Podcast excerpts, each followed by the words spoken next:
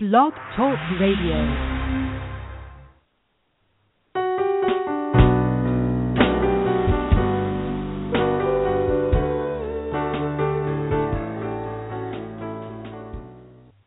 Hi, I'm author and publisher Tracy L. Slatton. It's my belief that the most interesting, creative, and original voices today are heard outside of the big corporations, studios, and galleries. Individuals of courage, inspiration, and vision are seizing the opportunities to create and promote their art themselves. I'm here to support them and to bring their stories to you. On this show, I'll interview independent artists of all kinds, unusual thinkers, and even some healers about their process. How do they do it? How do they start with an idea and bring it to life in the world? This show intends to illuminate the journey. Feel free to call in to 516 453 6052 with questions or live chat with me at blogtalkradio.com slash independent artists thinkers. Great to have you with us.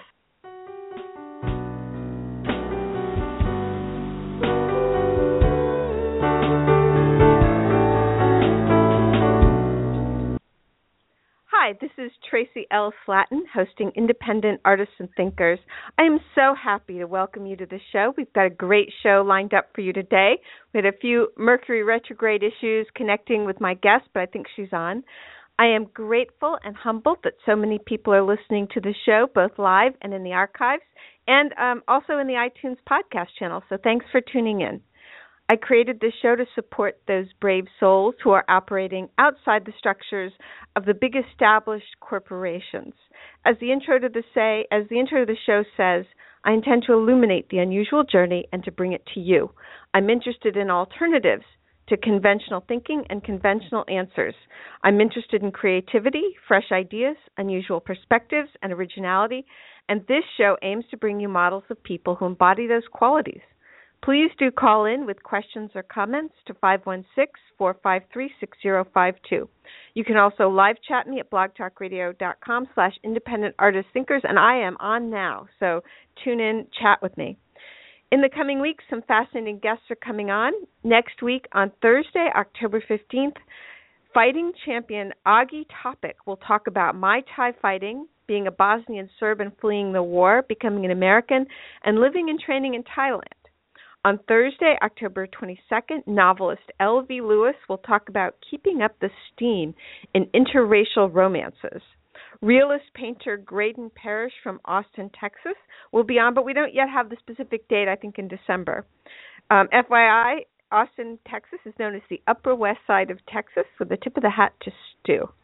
So tune in and keep checking the website, Independent Artist Thinkers, and the Blog Talk Radio page to find out who will be on the show. I am so delighted and honored to have author and regression therapist Dr. Linda Backman on today to talk about the soul's evolution. And I'm just going to check in and make sure she's on the line. Linda, are you there? I am here, Tracy. Thank you. I'm so glad to have you on. Thank you.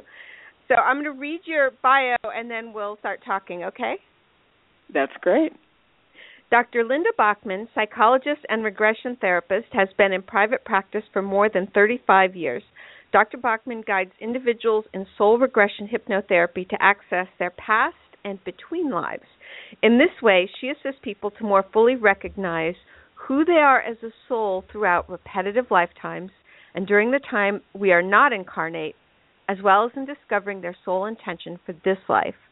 Linda's focus includes guiding regression clients as well as speaking, writing, presenting, and training others in soul regression hypnotherapy. She's deeply focused on an evolving universal understanding and awareness of the path of soul development that leads to the acceptance of oneness and unity of all people and cultures of the world. In 1997, Dr. Backman and her husband, Dr. Earl Backman, established the Ravenheart Center, and that's www.ravenheartcenter.com, and it's spelled C E N T E R, the American way, not the British way, in Boulder, Colorado, dedicated to bringing to guiding individuals to discover their soul path. Dr. Backman is the author of Bringing Your Soul to Light um, which is published by Llewellyn in 2009, and The Evolving Soul, published in 2014. You can see more about Linda at ravenheartcenter.com. And Linda, welcome and thank you so much for being on the show. Oh, my pleasure, my pleasure. Sorry for who knows whether it was Mercury retrograde. I had the time wrong, but I am here and I'm thrilled to be with you. Well, thank you. And before we begin, and uh, you know, I ask a lot of questions about your own journey and what your message is. And my purpose in this radio program is really to support people who, the guests who come on. But before we begin, I want to tell the listeners that I had a between life soul regression with you and that it was a life changing experience. I learned things about myself that made sense of my entire life. And I also want to encourage listeners to get your beautiful book, The Evolving Soul. I read it and learned from it, and I enjoyed it thoroughly. So I just put that out there that you're amazing at what you do. Well, I love what I do, and I think that you know when we do work in our life, and especially when we're not, you know, super young people, it's like the work that we do has to feel purposeful, and we have to have passion for it, and that's definitely how I feel. So it's it's wonderful to have met you and worked with you, and um, I'm excited to to share today what um, I've gathered over a number of years. Well, tell us um, first tell us how you got started. How did you begin your journey, and what has it taken for you to arrive at the place where you are currently? What training did you have, and when did you know you were going to be involved in spiritual therapy and past life regressions and spiritual mentoring? Was spirituality a major presence in your home when you were growing up? What did you think you would be? So start early and lead up till now. okay, good. All right, start early. Well, let's see. I I think that basically spiritual people, those of us who are very fascinated, interested in understanding you know who are we really? Um n- not just who are we from the perspective of that we live a life but who are we lifetime to lifetime? Why are we in body? Why are we here? What's our purpose? Um i think we come in two flavors spiritual people come in two flavors one flavor is those people um, who have really been focused on spirituality their whole life. You know, I, I work with clients at times who will say to me, um, "I was talking to my guides as far back in my life as I can remember. I, I knew there was something more. Um, I, I knew that some of the basic, you know, sort of dogmatic beliefs that I was being taught didn't fit." I am the opposite flavor, um, and it doesn't matter what flavor you are, we are who we are, but I'm the flavor of someone who did not discover spirituality until about 22 years ago when I was in my middle 40s. So basically, what happened, um, I'll say that I grew up in a a fairly dogmatic um household. I was raised in a in a Jewish household with, you know, what you might think of as traditional American um Judaic teachings, but nothing that tied in with mystical beliefs or things that we would call Kabbalah and and that sort of thing. I went along my merry way, got married uh, fairly young. I am still just wonderfully married to my life partner, who's my husband, who you mentioned. Um, uh, we have children, we have grandchildren. Um, in the early 90s, I was in general private practice as a psychologist, doing what you would imagine um, a psychologist does, working with all kinds of issues from couples issues to depression to chronic pain and those kinds of things. Um, a piece of me, though, that goes back into the 70s is that um, through the premature birth and death of um, uh, Earl's and my second child, I discovered that a lot of people didn't understand the grief process. So mm-hmm. from the early 70s on, I was passionate and interested in supporting people in grief. I did hospice work as well. And so I wasn't spiritually oriented per se, but but I was very much into grief work and and and that type of thing. Then in the early 90s, I'm um in my 40s. I'm in group with psychologists and psychiatrists uh, in our group, and my original psychologist partner um is diagnosed with a very serious type of lung cancer in 1991. Uh-huh. And in 93, at the age of 32 years old, the disease takes his life. Uh-huh. And basically, I mean, obviously that was a very difficult process to to watch. Um, certainly very hard for his family, his wife, his daughter, and those of us who knew him well. Um, and what happened is, literally within about 24 hours of his passing, I began to have spiritual experiences that I'd never had before. Um, and very specifically, but briefly, um, I started sensing his his soul presence. I started just knowing, intuitively knowing that he was present with me, that he was giving me input about even things as strange as this may seem, um uh, things that needed to be handled in our office, but I knew he was with me. I didn't know how that worked. I didn't quite know why. And I also started getting a sense intuitively of scenes of past lives that he and I had shared. Now, prior to this, I wasn't a believer in reincarnation. So this all started happening, and I turned to my husband, who knew my colleague well, and I told my husband Earl what was going on. And I really said to Earl, Don't you think this is crazy? And Earl looked at me calmly and said, No, I don't think it's crazy. And I said, Why not? And he said, Here's why. He said, I must have repressed what happened to me as a boy because I only am recalling now that as a boy, when I grew up, I remembered my past lives spontaneously, Earl said, and he said, I knew they were past lives. I specifically knew I had a life as a man in India. I don't know how I knew all that, but I never told anybody because I thought they'd think I was crazy. So mm-hmm. Earl said, Let's go learn more about that. And 22 years later, it is my life's work to guide clients, to write, to train people to guide regression, and to understand why are we here, how did we plan our life, what's our purpose, and so on and so forth. So long, long-winded answer, Tracy, to your question. no, that's a wonderful answer. I think tell me if you agree or if you have other thoughts on it, but I think that a lot of time children are kind of shut down in our culture when they remember other lifetimes. Yes, I think that that in some households and perhaps in more households than not, you know children will say all kinds of things. Well here i'll give you i'll give you a quick example. I think i can share this. Um this is a statement from actually earl's and my um oldest grandchild. He's 10 now. He was probably about 6 maybe 7 um we, we, we he was in the car driving with Earl and I one afternoon and he asked Earl he knows that we travel a fair amount for our work and he asked us where we were going on our next trip and I said, Well, actually, we're going somewhere we've never been before. We're going to India. And he said, Oh, okay. And I said to him, Do you know where that is? And he said, Well, sort of, but when we get to my house, will you, you know, point it out to me on my globe in my bedroom? And I said, Of course. So then he was quiet a little while longer and he said, um, Do they make rugs in India? And I said, Well, actually, yes, they're quite well known and they make beautiful um hand woven um i said they call them carpets. And he mm-hmm. said oh okay. Well then he was silent for just a little while longer and then he said um i think i know about those rugs. And i said oh well what do, and trying not to push him i said well what do you mean? Well well i think i know about the designs of those rugs. Now this is a six or seven year old child who mm-hmm. doesn't consciously you know he hasn't been exposed to to these things. And and and then he said i know about the designs. And and i said how do you know? And he said i don't know how i know. And then he just said will you take pictures? But i think i know about those designs.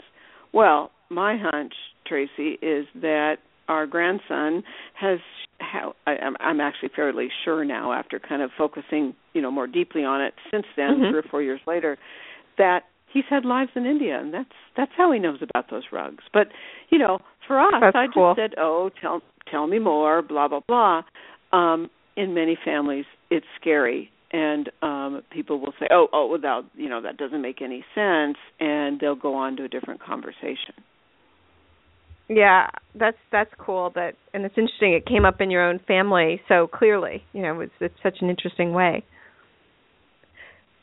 So, what led you to focus on between lives, the between lives time, as opposed to past lifetime? Because I, you know, having worked with you, we used a we you regressed me back into a past life and then we used that to kind of surf right into that between life space. So what led you to focus on that? And I, I like your term surf ride. That's great. That's great. Um, well, I'll first say that I think past life discovery is just as important as between lives. So I'll kind of answer that in in a couple of ways. Um, for some clients, um, they start off and or, or they only want a past life regression, and for others, they they want the we might say the the full package that you're describing. Um, Tracy. So, why do we first? Why do we uncover past lives?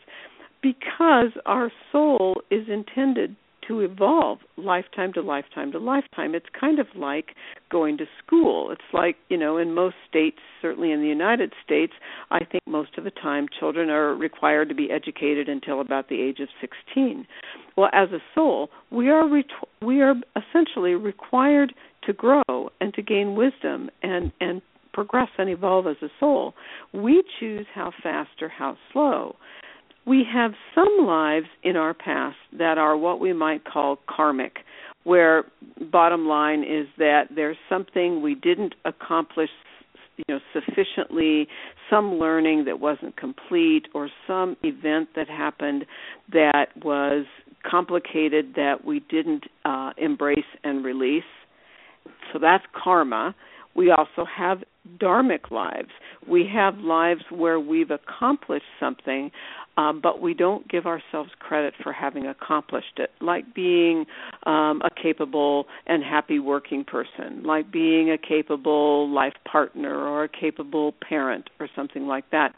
So when I guide the client to a past life, essentially the spiritual guides and the higher self or the soul self of the client select or choose the past life that they are going to discover, again, for the sake of either karmic cleanup, we might say, or mm-hmm. healing, and or for the sake of dharma, accepting something we have done that we don't believe we can do.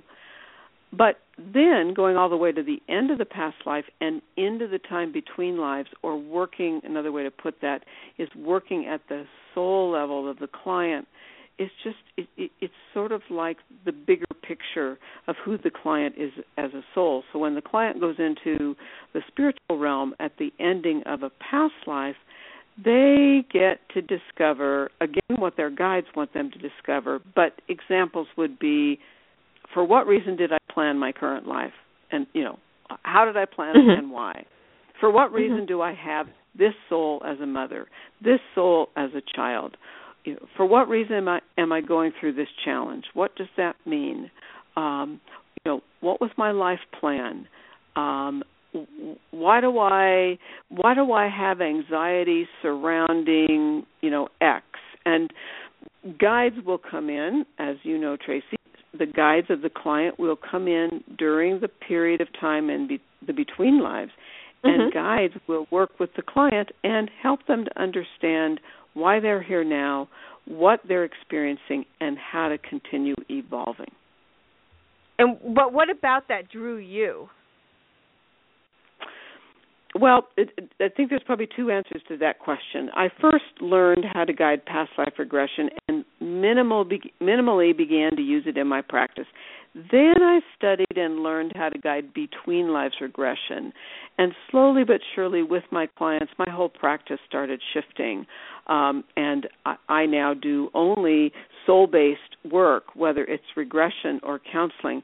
I think the, the, the simple answer is that when I discovered past life and between lives regression work, I I honestly felt like I'd sort of slid into home base. And what I mean by that is that I'd slid into that place where I felt like I was meant to get to in terms of the type of work that I do because it just felt like the regression work completely resonated with me and felt like it was, you know, to use an overused French term, it was my raison d'être or sort of reason for being in body, at least in terms of my of my life's work.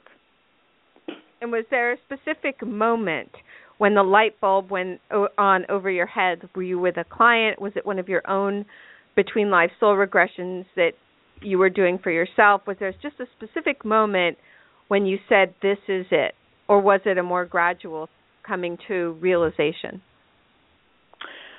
you know, it's funny. I'd I'd almost say yes and yes, but um, there is a, a specific moment that that I easily recall that I think really helps solidify.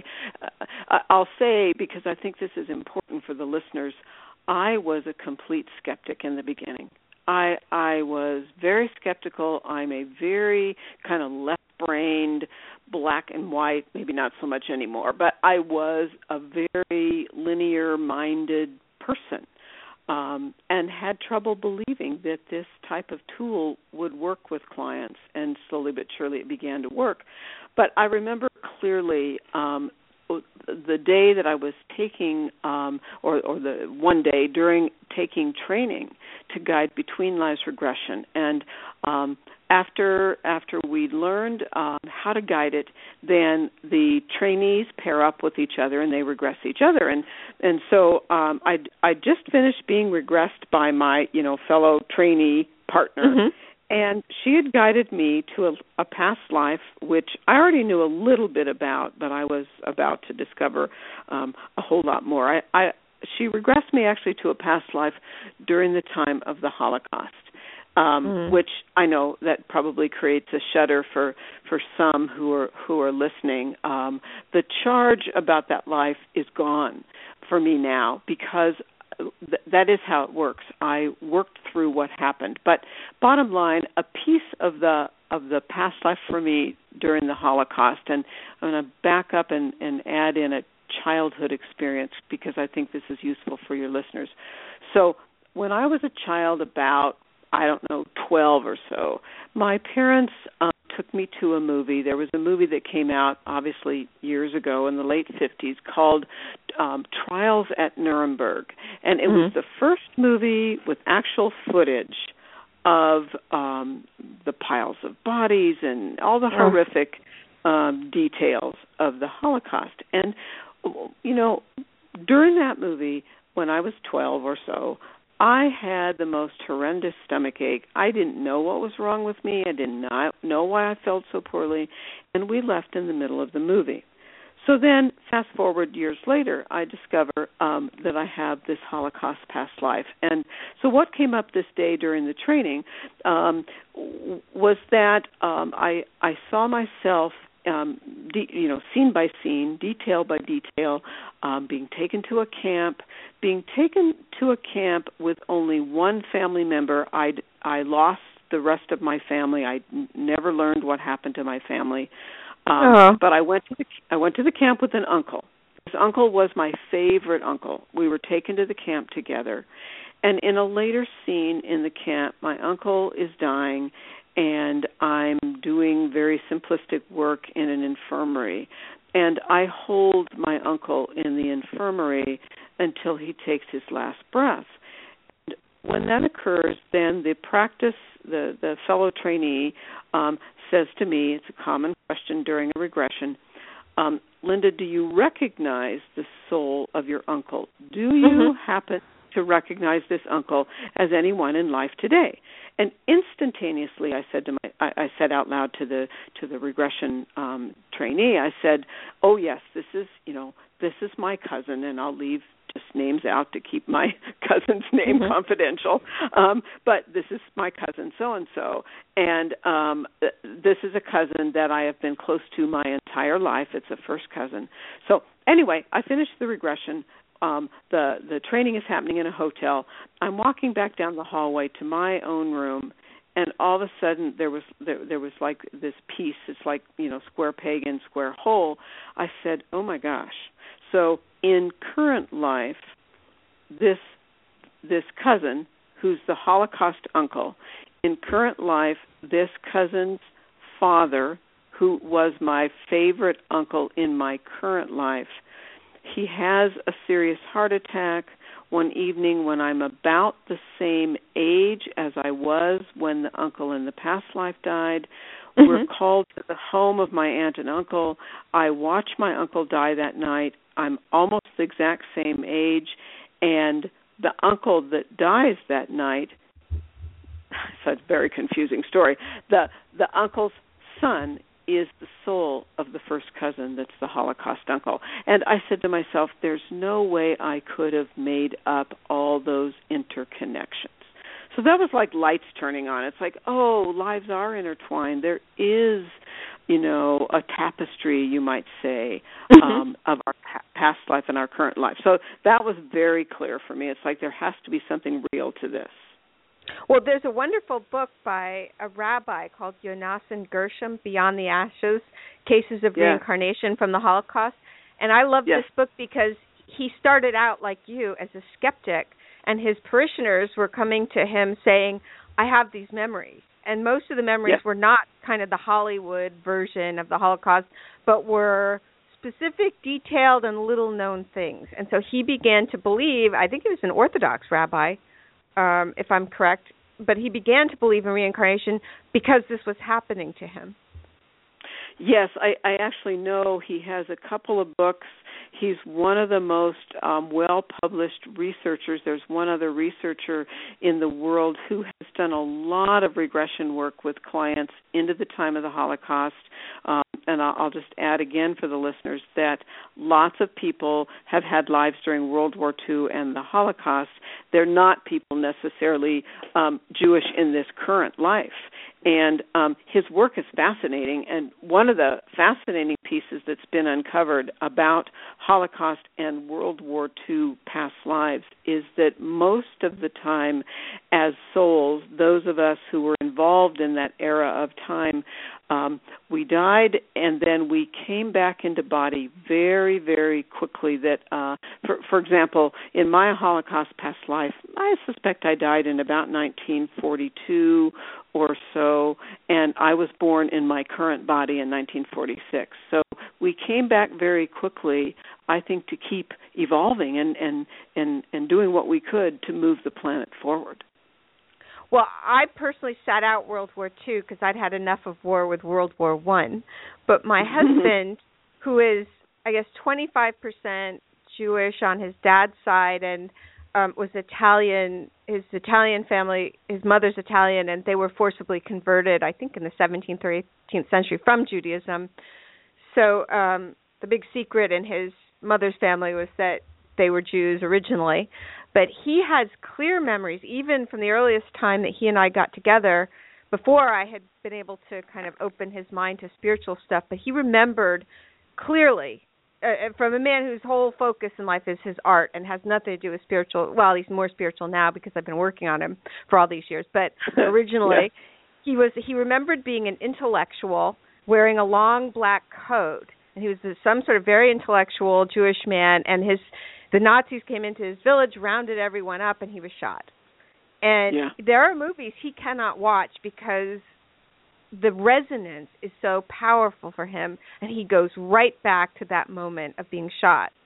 I mean there he's there's just like um the steven spielberg movie he wouldn't watch yeah. because um schindler's list. He would never watch it. He's like i'm not going to watch it. I was there. No way. Uh so i don't know. It's interesting I think that's the way it works. I, I feel like I've worked through a lot of my feelings, but the one thing that still sticks for me um, is is dogs. And if I come upon a fairly large dog, certainly, of course, a German Shepherd, but that is barking and barking and barking and barking, I still am fearful um, and I'm convinced that comes from the scene of dogs, you know, barking and and moving moving the Holocaust victims onto trains and into camps and and and that sort of thing. So, yeah, you know, and I think it's a it's a it's a useful commentary, Tracy, that well, regression. So then again, listeners might say, well, why would I want to go re experience all that trauma? You know, Tracy's husband has these reactions, won't watch certain movies. Linda has fears about large dogs, especially German Shepherds. Um, first of all, for me, I'm not completely debilitated by being around um, a large and and barking dog.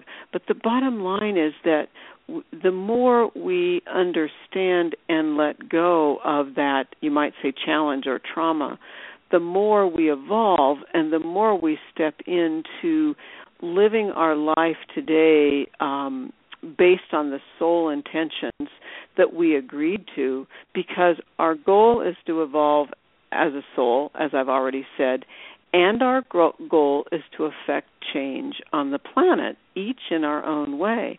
So the more we understand and release what's happened before that, that needs to be released or needs to be embraced, um, the more evolution occurs, and that's really the point.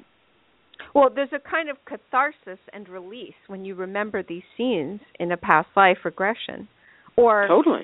I think just walking around, um, somehow Sabin's kind of stuck.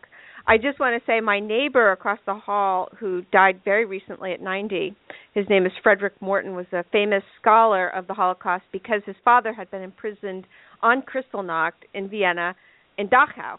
And till the day he died, my neighbor Fred you know had a terror of dogs because the Nazis used dogs and the dogs came to their house when his dad was taken away to Dachau. Fortunately, his father was released. Um, so I think your memories, like even in this little detail, your memory of your past life is extreme, extremely accurate. So now I yes, want to ask. You go ahead. Go ahead. Go ahead. Well, I was going to ask two questions and let you do what you want with them. One is, what motivated you to write your beautiful book, The Evolving Soul? And the other one is the soul being required to evolve, and what are the markers of soul evolution? Mm, okay, good questions, Tracy. Okay, um, well, what motivated me to write? Um, and I, you know, I have two books: "Bringing Your Soul to Light," book number one; "The Evolving Soul," book number two. Um, in simple terms, what led me to write books um, is because I feel like you know many people may have a regression, but and that's great because I think that's extremely useful. Or I obviously wouldn't guide re- regression, but a lot of people may simply um, want to read a book, and both of my books are filled with client material. They're filled with what clients tell me, and in many ways, I like to let the clients write the book because it's the client um and literal detail and I don't I don't change. I actually am not even allowed legally by the publisher. Um, the quotes from clients have to be exactly direct, and um, I have to get signed permission from each client, even though you know it, it, there's a fictitious name per client. But um, I, I feel like that's how people learn and understand oh, why have I had, um, you know, why, why, why might I have always had this fear of, uh, you know, going on a cruise?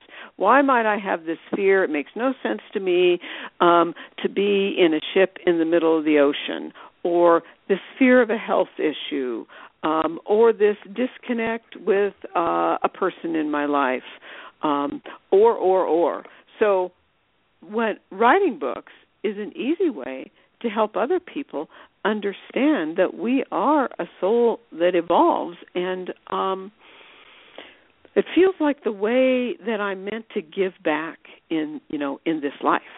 So that that's you know in simple terms that's that's why I write books and you know I have to say I'm going to tell just a very quick short story because sometimes people come to me and they'll say, "Well, Linda, you know how did you get your books published? And do, do you have an agent? And you know uh, all of that. And uh, the truth is um i have i have worked with agents but i don't have an agent um right now. And book number 1 i started writing and it was maybe a third of the way done. And then i got all hung up on do i need an agent and how do i find a publisher and all of that.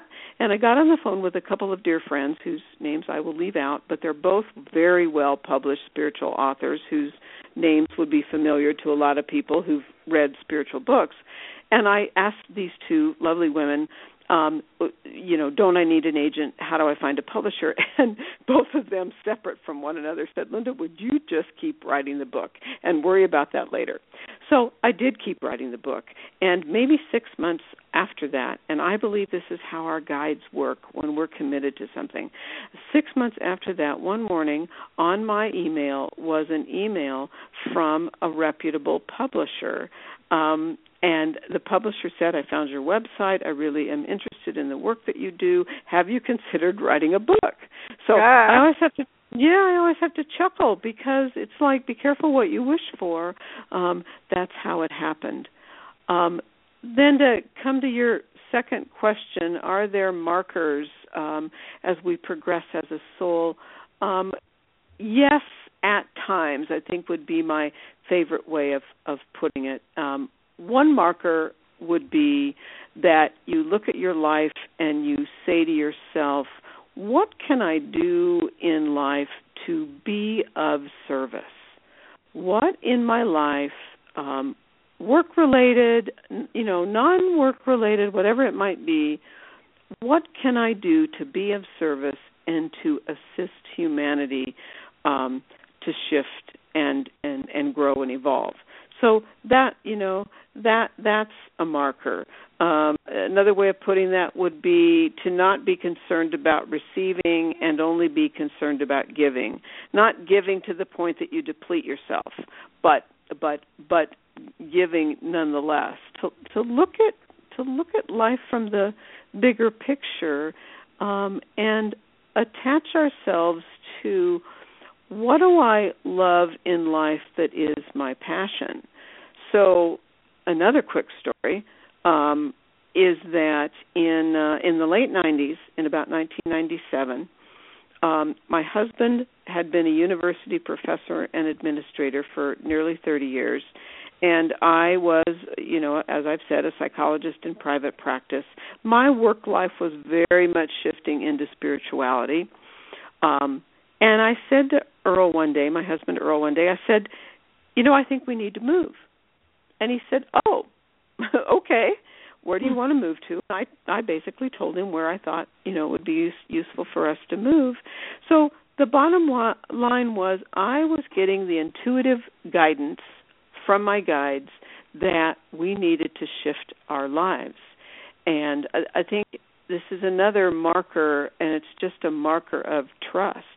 And not that I advocate what we did for everybody because it doesn't fit for everybody, but essentially, um, you know, Earl was, uh, uh, if people who know this terminology, Earl was a tenured full professor. That means you have a job for life if that's what you want to do, unless you rob a bank or do something, mm-hmm. you know, crim- criminal. Um, Earl had a job for life, and I had a full psychology practice. Um, but at the same time, we were ready to move to somewhere that felt a little bit more supportive of um, spiritual work. And um, so we moved without jobs. We've never looked back. Um, it was exactly what we needed to do. Sometimes those are signs of advancing. Um, that there's some change you need to make in your life. Maybe some people think it isn't logical, and I'm not recommending that people do silly, foolish, you know, crazy kinds of things. Um, but but again, to bring it back around, to be of service is probably the best answer. And so you moved. That's when you moved to Boulder, and then eventually started the Ravenheart Center. That's correct. Actually, moved to Boulder, and very quickly after that began um, the Ravenheart Center. Sometimes people um, ask me, where does the name Ravenheart Center come from? And uh, the easiest answer to that is after my colleague passed and I was receiving these intuitive hits and intuitive pieces of information being a skeptic, I needed validation. So I went to visit um, a medium, a channel. It's something I'd never. This is now, you know, twenty some odd years ago, but something I'd never done before. I was very shy. I was a little bit nervous about it. You know, my husband was head of the United Way board in the community where we lived, and you know, I was a psychologist. But so I went to visit a medium, and um, she validated many of the things that I was experiencing. Um, and she said, Your colleague that has passed is going to support you and and you know almost like be one of your guides and he's going to show up in your life as a raven and you know this is, uh. this is ancient indigenous shamanic wisdom that animals have certain energies and healing energy and what might be called animal medicine and mm-hmm. sure enough ravens started showing up in my life in all kinds of ways, including um, one morning I was going to lead an all day workshop on spirituality at my house. And um, that morning, one of the participants called early in the morning and she said, Linda, this is going to be a weird request. She knew nothing at that point about my connection with ravens. And she said, You know, I live kind of in the woods, and there's a wounded raven that ended up on my porch this morning. Uh. And I I put the raven in a cat cage and I'm feeding the raven. I don't want to leave it alone all day. And I, I promise, you know, if, if you'll let me bring it to the workshop today, I'll put it over in the corner. I, you know, I'll make sure it doesn't make noise, and if it does, I'll take the raven out. And she said, "But, but would you mind if I brought the raven?" And I just chuckled into myself and said, "Yes, please. You can bring the raven." Wow, that's that's funny. Can you summarize some of the more important points of what you've learned in your work on between live soul regression? Good question and big question. Um, well, one point that pops in my mind first, Tracy, is um, you know a lot of times people, many many times people will say, Linda, I I came for the regression, or I also do spiritual, what I call soul-based counseling, uh, that I call spiritual mentoring. Um, clients will say, I want to know what is the overriding purpose of my current life, and I say to them, well, let's talk about what where your passions lie. You know, what in life are you passionate about? And it doesn't, you know, uh, you know, sadly, we live in such a left-brained intellectual culture that we we think, well, life purpose has to be a type of work, um, or something like that. And life purpose can be anything from being the most committed mother um, to being. Um, I've actually been paying attention to a, a very interesting woman who was once the uh, she was a two-term prime minister of New Zealand, and now she's the third in charge at the United Nations. Her name is Helen Clark, and she is a humanitarian from A to Z. I'm just totally fascinated with what she does and how she spends her life. That's her passion. But someone else's passion might be, like I say, being a committed neighbor, being um you know a committed worker at any level. Um it doesn't matter. What matters is what are you passionate about? You know even for you tracy doing this this radio show you you, you wouldn't do it if you weren't passionate about the types of um topics and and focus of guests on your show so people need to dive in and think about what am I the most passionate about? Well, this what you're talking about about passion, do you think that goes back to kind of my reason for creating this show, which is to support unconventional the unconventional and unusual journey, unconventional thinking, unconventional answers? Uh, totally. Totally. To to to support people as, you know, as you say in the beginning of your show, um those kind of out of the box thinkers because out of the box thinkers are you know is where change occurs i always use the example um often when i'm speaking um of steve jobs and you know er, not that anybody including steve jobs had a, a perfect life but to be what and i'm not kind of waxing you know religion or bible teaching with this next statement but you know to wax into the notion of of of moses figures of you know those people that are willing to take risks and sort of push the envelope whether it's their own work or supporting and bringing forward the work of others yes it's i think it's it's part of your passion to support um you know unconventional um teachings and, and thinking and artwork and you know anything that's out of the box Well, I I sometimes say that everyone says they like out of the box thinking until they meet someone who actually thinks out of the box. well, and it, it, it a lot of people will, you know, always prefer for someone else to be the out of the box type, and we're not all Moses types. We're not, you know, each of us has a particular orientation of our personalities. Some of us are those, you know, sort of vanguard, forward thinking, um, you know, break new trails kind of people. And then others of us are the support people. We have to have both. So everybody isn't supposed to be a vanguard. Some are supposed to be the behind the scenes support types that allow others to be the vanguard. Well, to go back to your work, what are the major challenges you've faced in your work thus far? And what are the rewards? Yeah, challenge rewards are easy. Let me think about challenges for a second.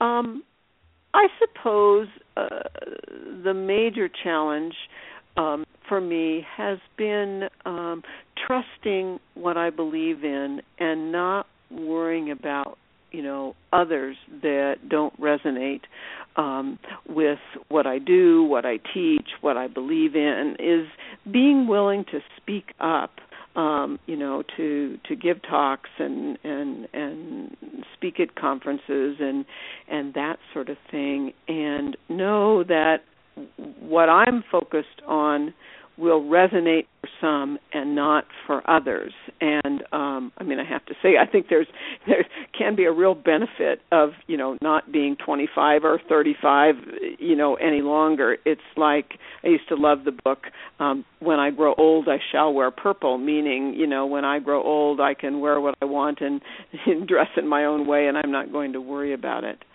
Um the rewards honestly are huge I really, I really believe that, and probably, I think I'd say uh, the two biggest rewards. One is that I I get to talk about and teach about and write about what I'm passionate about, what I so love and find fascinating, and that's truly um, a reward. I I feel that I get up every day feeling like there's something you know about, about my life in my life that's purposeful. Um but a more a more personal a, a deeper reward for me um is that and and I'm being totally candid with with all of this um I've been I've been married for more than 48 years. Um I was married at a very young age. Um but I wasn't 16 when I was married. And um my husband and I now work together and essentially work together as you know Tracy. Earl runs our business. He is the coordinator of our business. He's been an administrator basically almost all his working life even though he, he was a university teacher as well but he's a fabulous administrator. And we're a team. Um and I love working in partnership um with my life partner.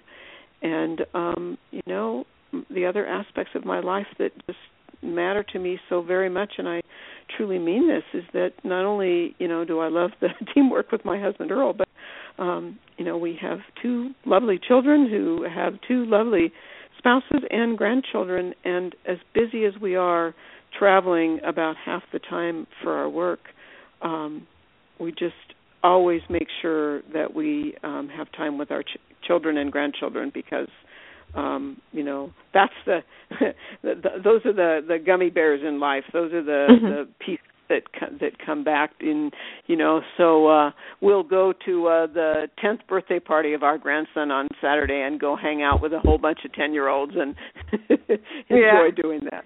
Yeah yeah.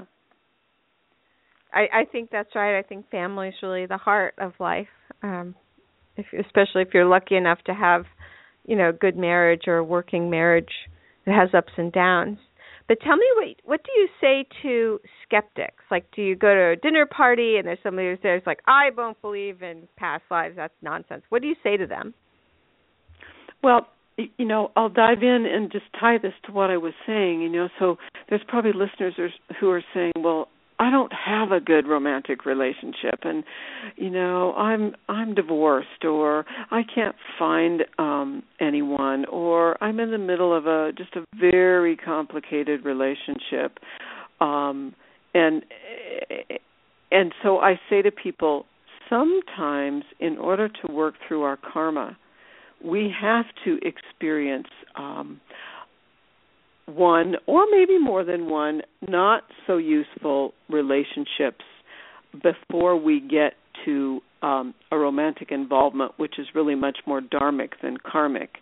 And along with that, some of us did not, believe it or not, for, for listeners, some of us did not write into our script, and our guides supported it. We did not write into our script for this life to have a long standing um, comfortable romantic partnership. Some of us didn't script this life to have a life partner. So that's just one piece. Um, there are a lot of people that are skeptical. I, I was very skeptical in the beginning. I don't feel like um, I don't try to convince anyone. Um, there are lots of people that I don't talk in detail to them about what I do. Um, but for people who are skeptical but curious, I would say a couple of things. I'd say one, read my first book and see what you think, um, Bringing Your Soul to Light. The other is, I'd say, look for signs in your life of past lives. And signs in your life of past lives are going to be relationships that either absolutely work beautifully or don't work at all. Um, er- eras of time in history that have always fascinated you that you've studied from A to Z, um, people in history that you've studied, parts of the world that fascinate you, parts of the world where perhaps you've traveled to and you either love it or you absolutely can't wait to get out of there. Um, types of work you've always wanted to do but you thought you couldn't make a living at it so you pushed it aside and now you're 55 years old or whatever and now you've decided you're going to take you know painting lessons. Um i i would i would say explore and see what you think. That's cool. That's amazing. And what have you found to be some of the best tools to help you on this journey to trust. It, you know it's great. As you ask questions it's funny how just things just pop in my mind. And i'm convinced as i sit here that, my guides are assisting assisting me. So um two things.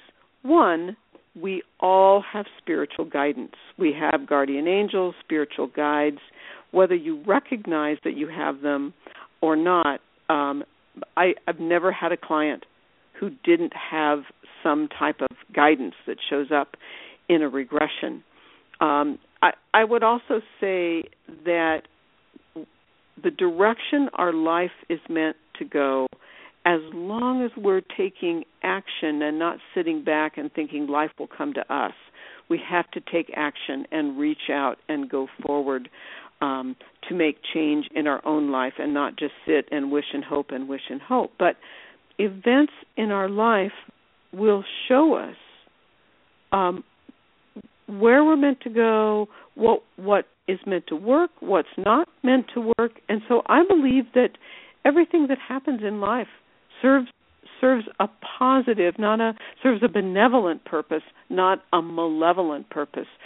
So pay attention, um, everyone who's listening, pay attention to your life and see what experiences and possibilities and people um, just show up in your life. That's cool. So it's about having I don't know, an openness and a curiosity and a spaciousness about your own life.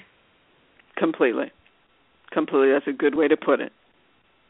Well, we've got about five minutes left. So, would you tell us about your upcoming events, your workshops, your trainings, the Ravenheart Center? Okay. Um, well, it's the easiest way for people to find out um, where I, am going to be is to go to um, our website, ravenheartcenter.com, and there's a calendar on there. Um, I train people in how to guide past life regression and how to guide between lives regression. People take the training sometimes to use it with clients and sometimes just to broaden themselves spiritually. And the trainings, um, past life regression can be taken in Colorado, and or can also be taken through a conference calling, um, what we call teleconference mode. Uh, between lives regression training has to be taken face to face because we do all the practice sessions together. So people can um, go on my website and find um, training schedule and then I'm just thinking upcoming upcoming months, and um, I'm going to be presenting at a conference in May, which is a wonderful conference. I was there last year in St. Louis in May. It is called the Afterlife Awareness Conference, Ooh. and the woman that yeah, the woman that produces it is very progressive and brings some fascinating speakers and programs. Um, so I'll be in St. Louis.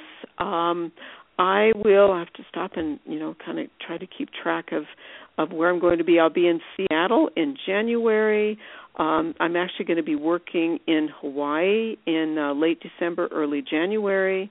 So I'll be in a whole variety of places. People might want to um, go to ravenheartcenter.com and sign on to our newsletter that just comes out by email once or twice a month. There's always spiritual information, new things that I'm uncovering and my calendar is there, so uh, people can find me that way, and that's probably the easiest way. That's cool. Thank you for giving us. And is there a fun fact that people might not know about you?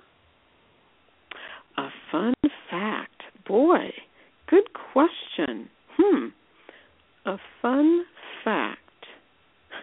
that's funny. Well, okay, so yeah, here's what pops in my mind, um, and this might help people think about their past lives. Um, I've had the great um, benefit of being able to travel a lot in this lifetime, and years and years and years ago, um, I uh, Earl and I started traveling, actually tied to his work. We've been to France many, many times. It's one of my favorite countries. And then I began to discover I've had many lives in in France, and um, it's maybe a silly fun fact um, that popped in my mind here, but um, I've discovered that even though I took French, oh my goodness, forty, fifty years ago, when I arrive in France, suddenly words will come into my mind, French words um, that I never even realized I remembered.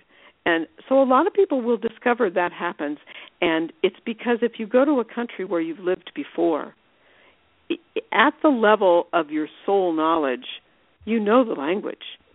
Um, so I'm very much a you know um, a, a francophile who uh, loves to travel to France. We were there for a week this summer, studying a past life that I had uncovered of mine um, that happened in France, and uh, I love being there.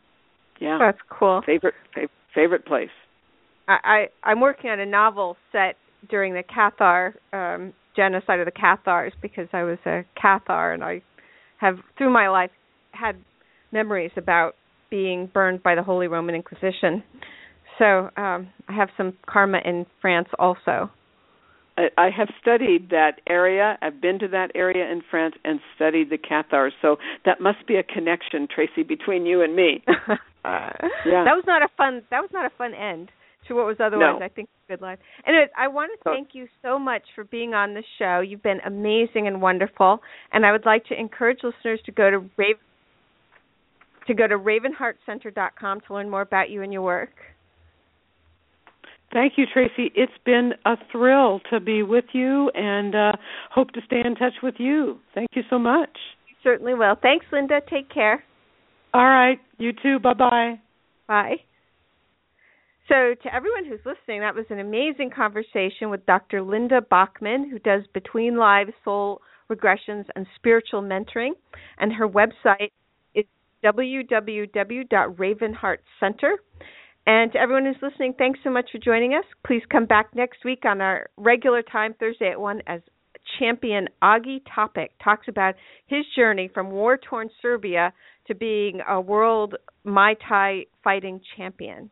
Take care.